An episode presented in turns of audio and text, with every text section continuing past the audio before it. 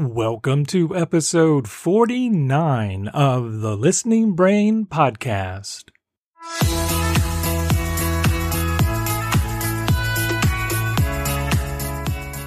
It is my pleasure to welcome Sarah Streeval to the podcast. Sarah is a mom to a CMV angel. CMV, of course, is cytomegalovirus. After losing her 3-year-old daughter, Bella Dawn, to congenital CMV, Sarah Streeval set out to change things for future CMV families in Kentucky.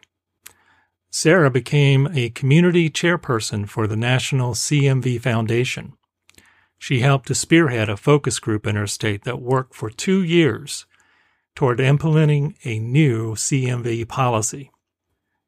In April of this year, Kentucky became the 5th state to pass legislation providing CMV education to expectant mothers and targeted CMV testing for Kentucky newborns. It is my pleasure to welcome Sarah to this podcast. Sarah, welcome to the podcast. Let's start at the beginning and introduce yourself, and let's talk about your daughter, Bella. Sure. Well, I'm Sarah Streeval, and I'm from South Central Kentucky, and I am an advocate for congenital CMV. I actually work for the National CMV Foundation as a community chairperson for the state of Kentucky, and I also work with Kentucky Hands and Voices as a guide by my side for CMV families in the state of Kentucky. But we'll start with Bella. Sure. Bella was born in 2017 in February, and it was a perfectly normal pregnancy, no complications. She was scheduled for a C-section, but that was the plan that was due to having a prior C-section, no complications whatsoever in this pregnancy. We did not know anything was wrong until I came out of the recovery after the C-section. They met us in the hallway when they were wheeling me out and told us that Bella was very sick. They did not know what she had at that point. They said that her liver and her spleen were both enlarged, which was indicative of some type of infection. She had petechiae all over her body, which was also indicative of some type of infection, but they didn't know what. She had her blood platelets had like bottomed out. They're supposed to be like around 200, 300, and hers were in the 20s. So they knew that she was very sick. They just didn't know what from. They told us that they were going to life flight her out, and she was going to go to the nearest Children's Hospital, which is in Louisville. It was 2 hours north of us. We ended up at NICU and Norton's Children's for about 2 weeks. It took us 3 days to actually get a diagnosis.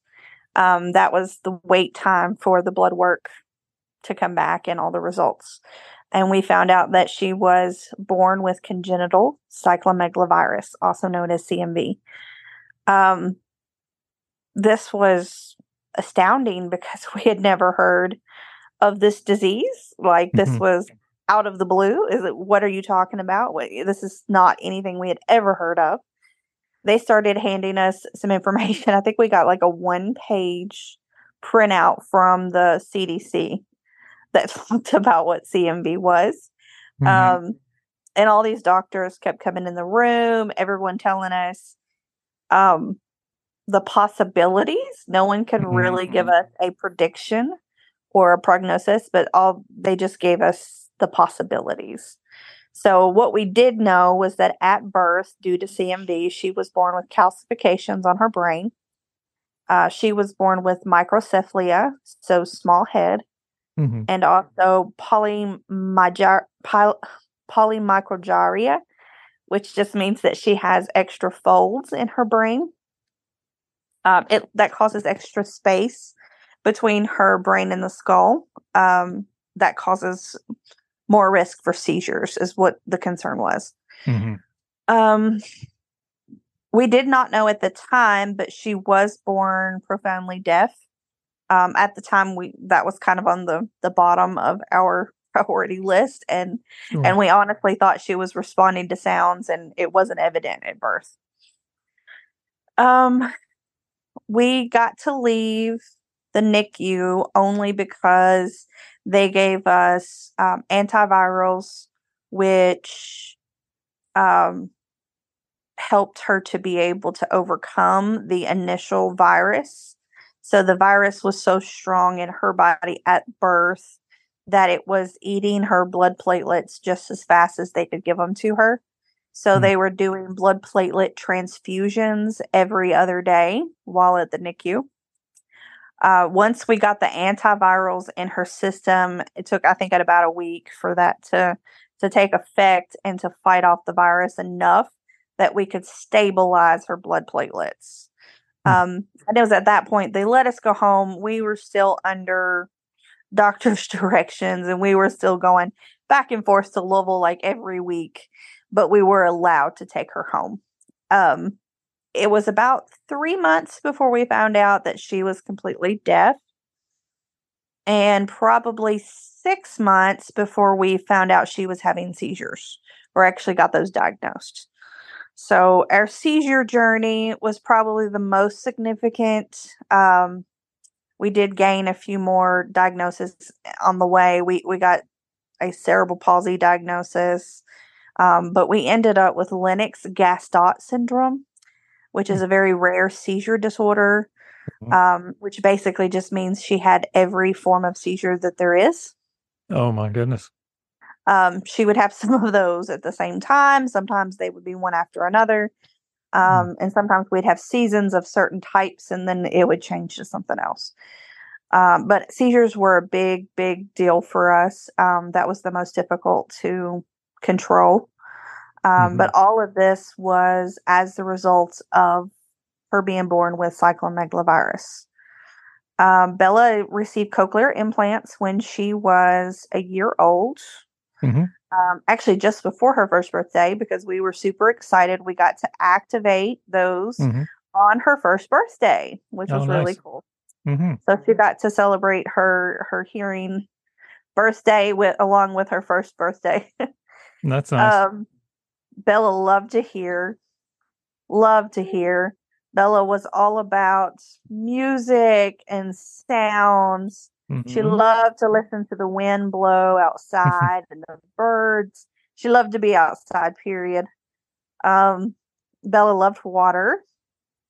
She was a super happy child until she wanted something or didn't want something. And then she let us know. She was very opinionated. She knew what she wanted and what she liked. Sure.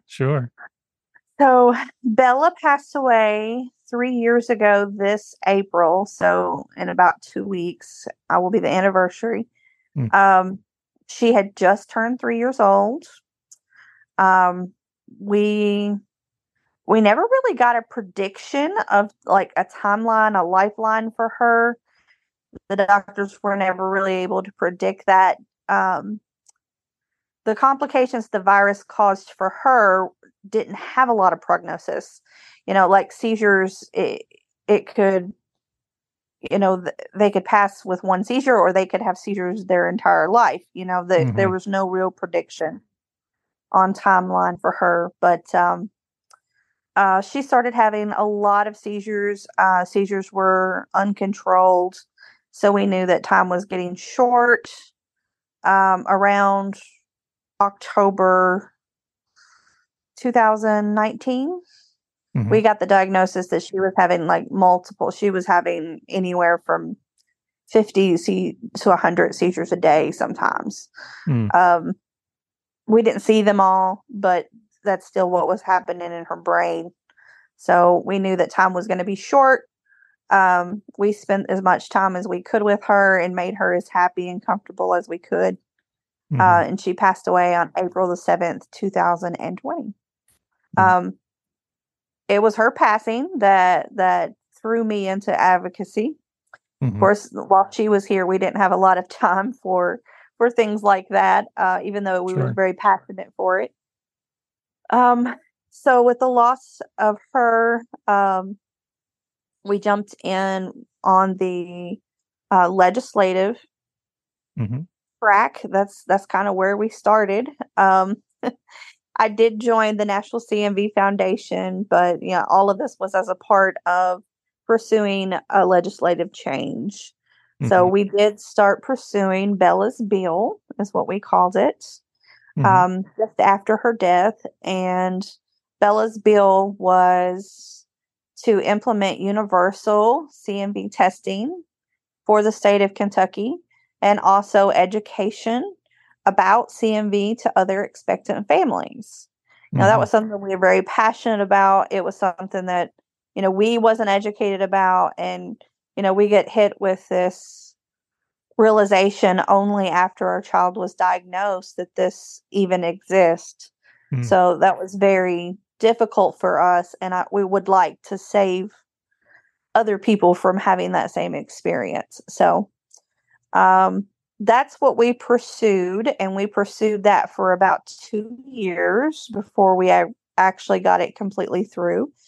We did get legislators that were on board. We're very excited about that, excited about our supporters. We put together a workforce that was phenomenal. We had people from a lot of different branches. So we had pediatricians and we had audiologists. Kentucky Hands and Voices played a really big part. People from the KDS and from, I'll start throwing out acronyms and I'll get messed up, but but we had a lot of supporters, and that was really amazing. A lot of people that wanted to see change to CMV. That was the main thing. And so our task force, we met like once a month. Sometimes we met more frequently, but our goal was to get this bill passed. We started by education. So we started educating both the general public and legislators all at the same time. We've done a few webinars. We've done some press releases. We've put out brochures. I went and talked at events. We just kind of pursued the education part really heavy for the first year. We did make a presentation that very next spring to the Senate. However, the Senate at the time decided to table it for that year. They wanted more information. So we were invited to come in the summer and talk before the Senate and the House. That was amazing. We got to go and speak and tell them more about CMV, what CMV looked like in the state of Kentucky.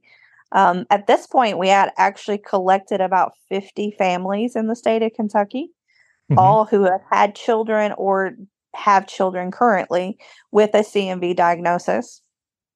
And so we took those families, we took the videos and the photos and the stories, we took those to Frankfurt so that people could see, you know, what this was. It's just not one child. This is a lot of kids. These are a lot of families that this is affecting, and we wanted them to see that.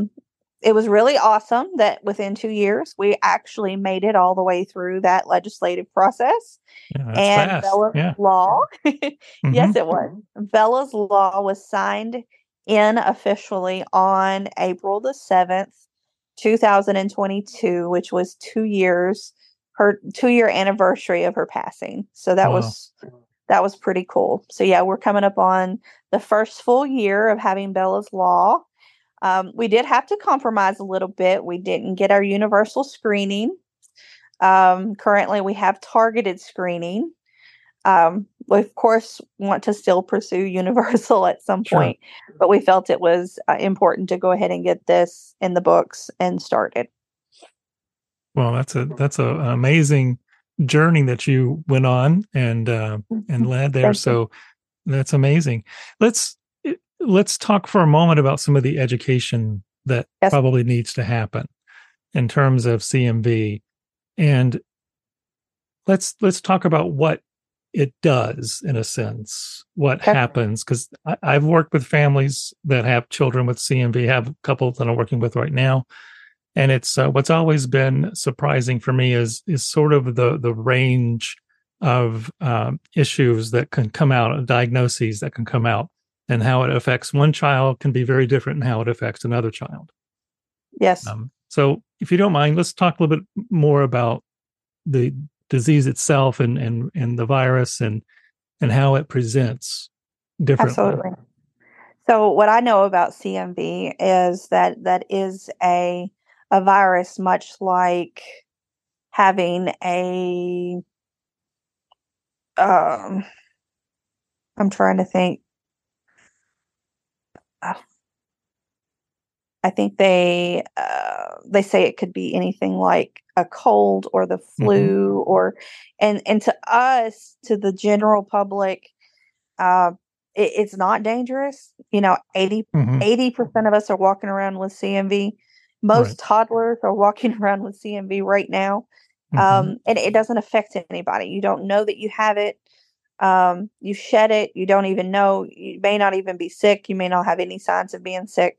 The danger is to a woman who is pregnant, because mm-hmm. CMV does go through placental walls. There is no protection for that.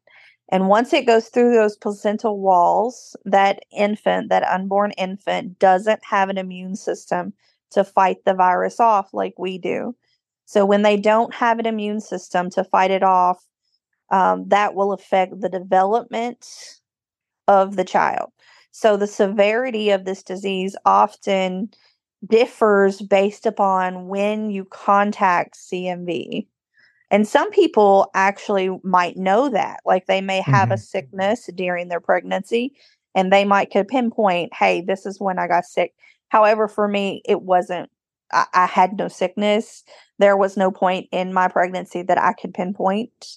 Mm-hmm. Due to the severity of her symptoms, we do believe that was in the first trimester. Mm-hmm.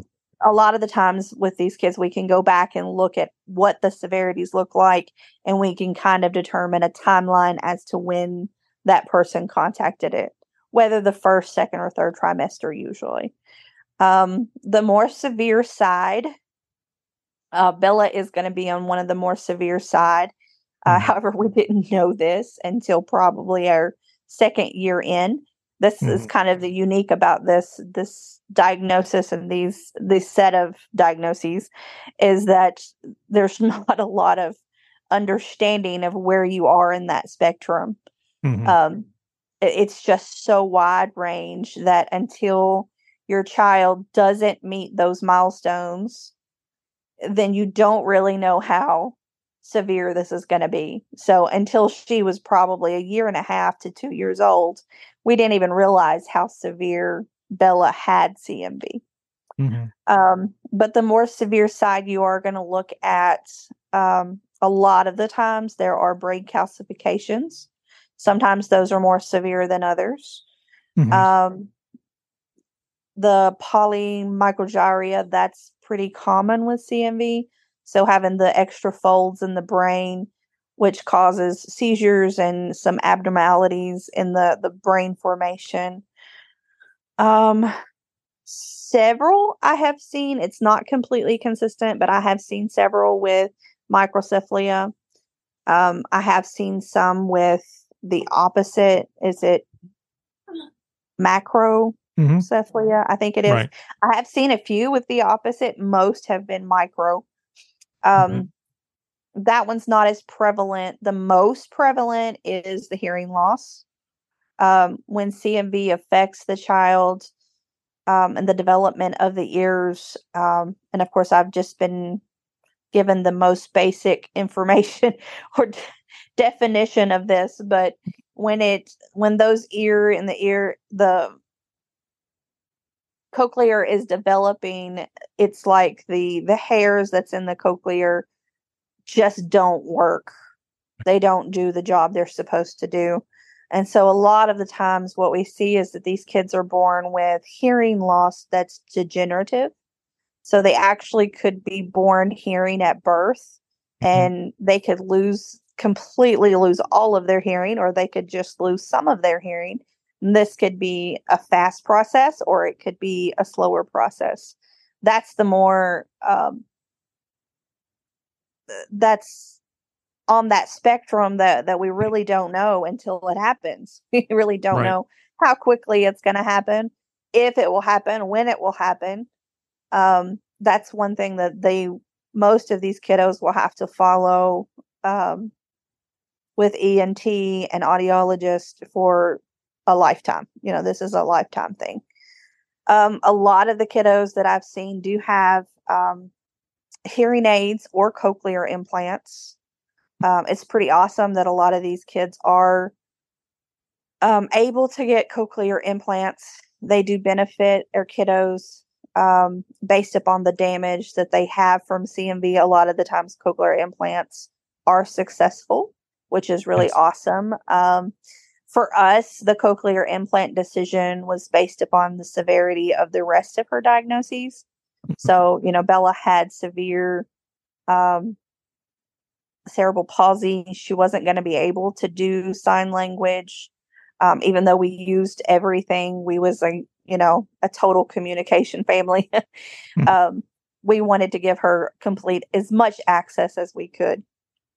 So a lot of the times the hearing loss might be the first symptom that is noticed. If there is no microcephaly and that kind of thing at birth, seizures seem to be very common.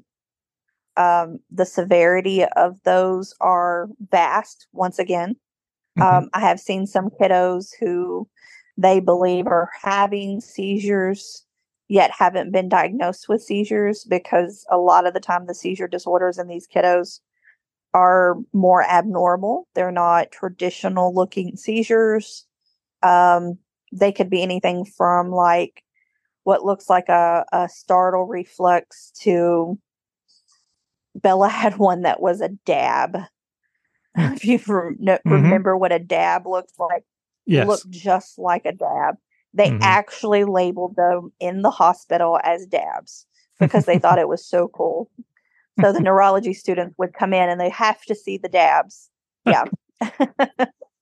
Luckily, those wasn't horribly severe and it wasn't doing a lot of damage, but it was interesting that she had a dab. So that's just one example of what a lot of the time these seizures don't take the most popular form.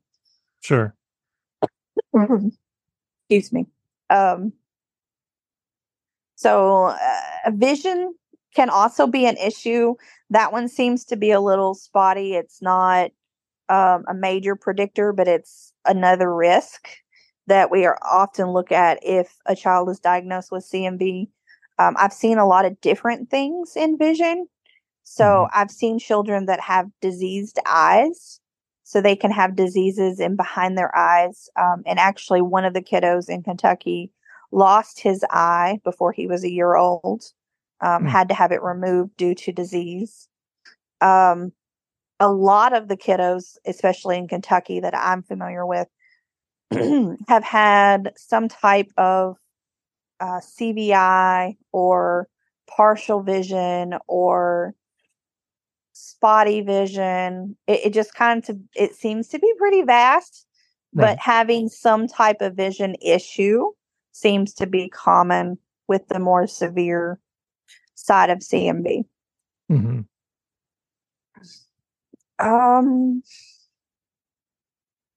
are symptoms at birth. A lot of times those symptoms don't really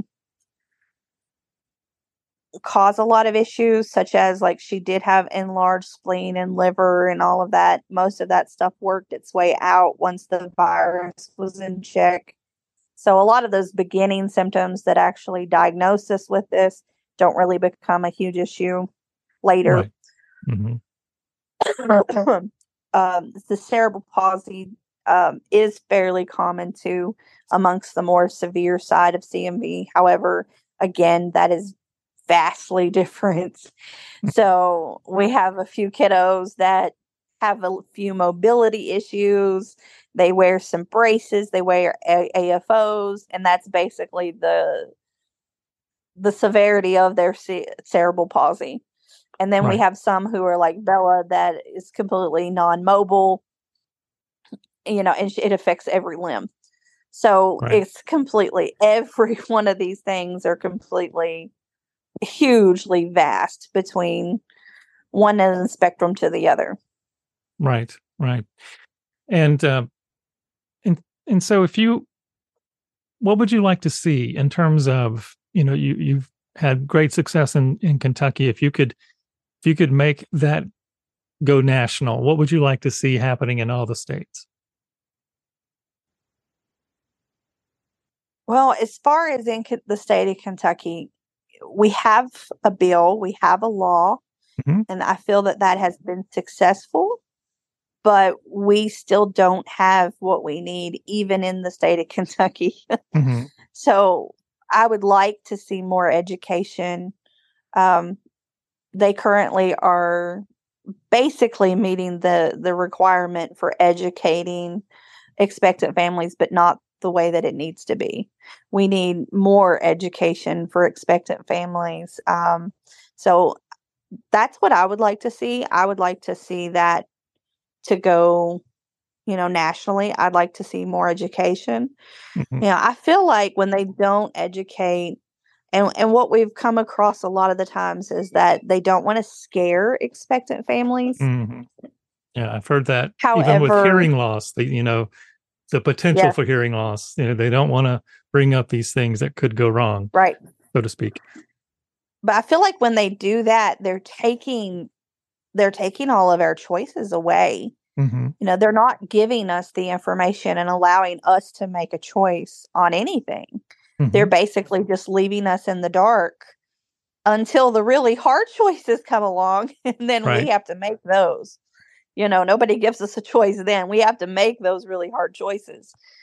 And I would rather have known about this. I would rather, and especially knowing that this can be prevented. You know, this can be avoided if we had more education on the front end about universal precautions and, you know, things not to do when we're pregnant. You know, they tell us all the time, we don't take out the kitty litter, we don't eat lunch meat. You know, these are things that people know and everybody knows, and they've all been told by their doctors, but nobody knows not to eat after a toddler. Right. Nobody knows don't stick that pacifier in your mouth. When you have a toddler. Nobody knows this. Like, this is not common knowledge.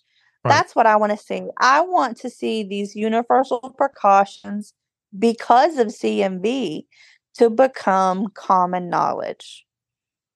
I think that's when we're going to start saving the babies. Yeah, I think that's a good message.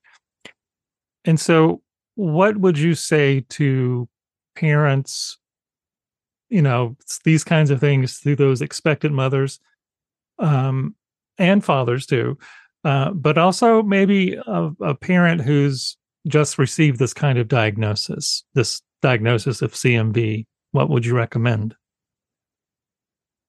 Well, the very first thing that I would say to them that is that it's not your fault. Because so many of these parents never hear that. Mm-hmm. And so much of what we're giving them makes it look like it is their fault. Because you shouldn't have done this, or you shouldn't have done that.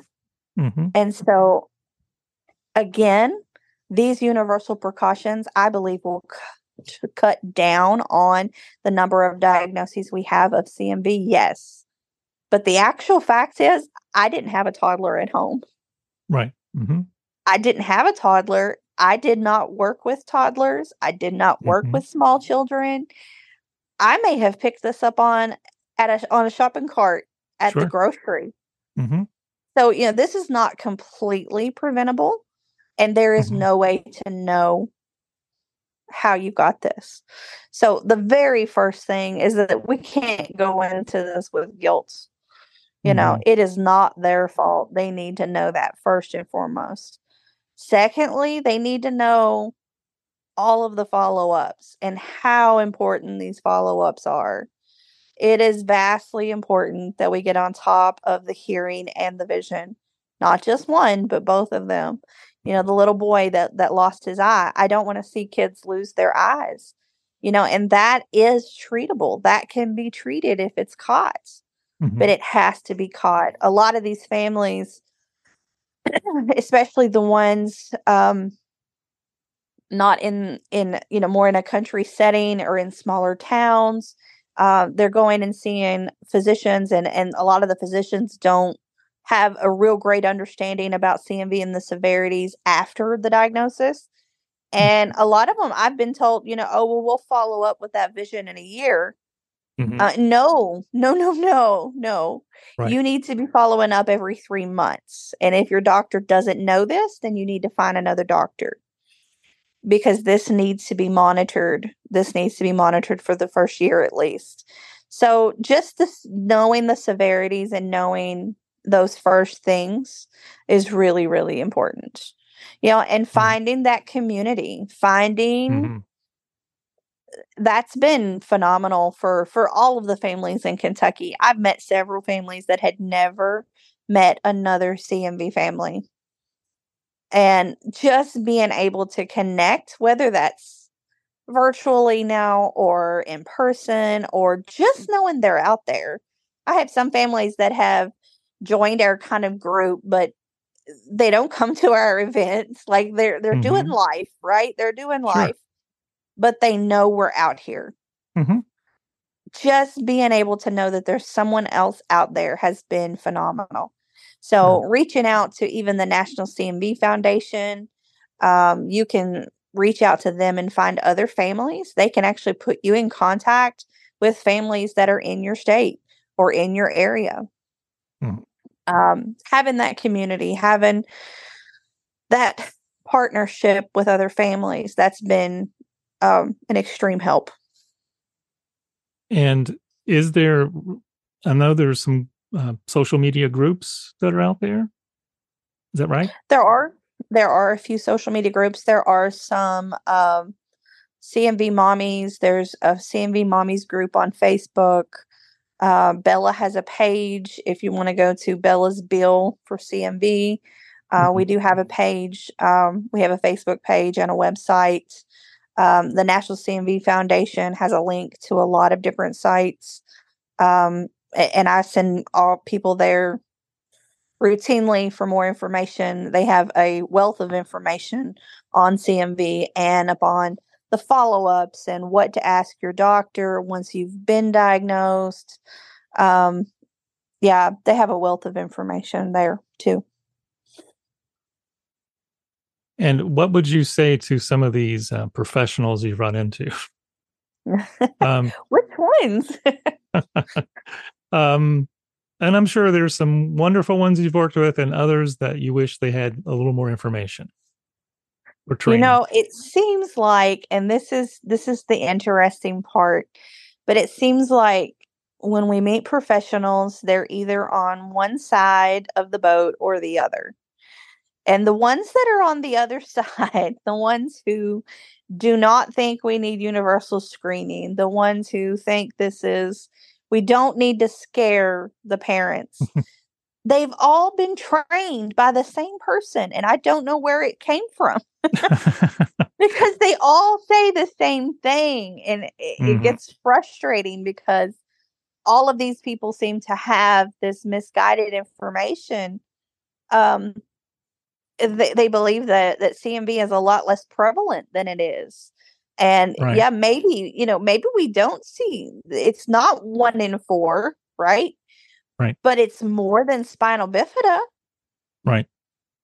And we talk about that one. Mm-hmm. It's more than Down syndrome. That's right.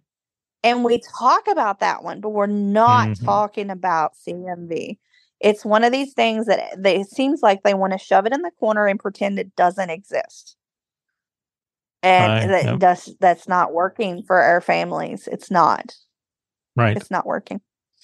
Well, I remember. So, we've had a lot of professionals that have been phenomenal and who have been excellent on our pursuit of legislative and but then there's these others that just seem to have some wrong information. Yeah. And I recall back in, several years ago now, 25 years ago almost, but the idea of newborn hearing screening was such a controversial step in that direction, of how the same arguments were made that we don't want to alarm parents. You know, we don't want to upset them. We don't want to scare them. And the incidence is so low. Why do we need to do this? I mean, there were people at conferences standing up and saying this, and papers are written about the incidence is so low, we don't need to do this. And thankfully, other people kept pushing, and it happened. And it's changed how we can now intervene in terms of hearing loss. And so I think we just have to keep educating the people that should know better, and keep pushing like you've been doing in Kentucky, and hopefully, you know, we'll get some other states going and do something on a national level. Yeah, I recently got to present at the Eddie Conference, which was fabulous. It was very interesting because after my presentation, the crowd was very interactive, and I had several professionals that stood up that were against what I was proposing. The interesting part was that there was enough in the crowd that the crowd was able to answer or debate each one of those comments that were made. So I just kind of facilitated the whole thing and let it play out. But I thought that was beautiful because even if we're discussing things that I don't agree with, we have to discuss them. Sure. And we were able to get that conversation started. And that's the first step. Having the conversation. Exactly. Yes. And being open to it and not just dismissing it, but having a conversation about why it's important. Yeah. Let's not pretend it doesn't exist. You know, honestly, yeah, this disease is compared a lot to Zika. I've heard more about Zika than I have CMV. You know, that's until true. My That's daughter true. Was diagnosed with it. I heard more about Zika than I did CMV. That's right. Sad. That's sad. Yeah. Well, I appreciate your time today. It's been wonderful chatting and getting to know you a bit better and hearing your story and Bella's story and your family's story, of course. And I just wish you continued success in everything that you're doing. And if you don't mind, say one more time how people can reach out either to you or to the National CMV organization. Yes. They're welcome to reach out to me or the CMV Foundation. And they can reach out to me through the National CMV Foundation. We have a website, and we have a Facebook page. It's bellasbill.com or Bella's Bill for CMV. You can search that up and find it. If they want to contact me, you're welcome to look me up on social media. Also, Sarah Streeval. I'm glad to receive phone calls. I'm glad to receive emails. I'm glad to point people in the right direction. Wonderful. Well, keep up the great work, Sarah. And thank you again for being on the podcast. Thank you for having me. I appreciate it. I want to thank Sarah again for joining me on the podcast. And I want to really just convey my heartfelt sympathy for everything that you've gone through. And I know that it was quite painful to lose a child. That's something I've never done, but I've always heard that it's the worst pain that a parent can go through. But you've turned that pain into a wonderful mission of advocacy for other families who may have a diagnosis of cytomegalovirus or CMV. And just continue the work you're doing on a state and national and hopefully even international level. More families need to understand what CMV is all about and how to prevent it, how to deal with it if there is a diagnosis. So thank you again for all that you are doing, and keep up the great work. And thank you, listeners, for joining me on the podcast for this episode. Please, if you don't mind, leave us a 5-star review. That always helps us to attract those new subscribers. And if you don't mind, share this podcast with others who you think might benefit from hearing this message. And as always, we really appreciate you listening and everything that you're doing to support the podcast. And with that, we'll see you again in another couple of weeks. And until then, be safe and be kind. This has been a production of the 3C Digital Media Network.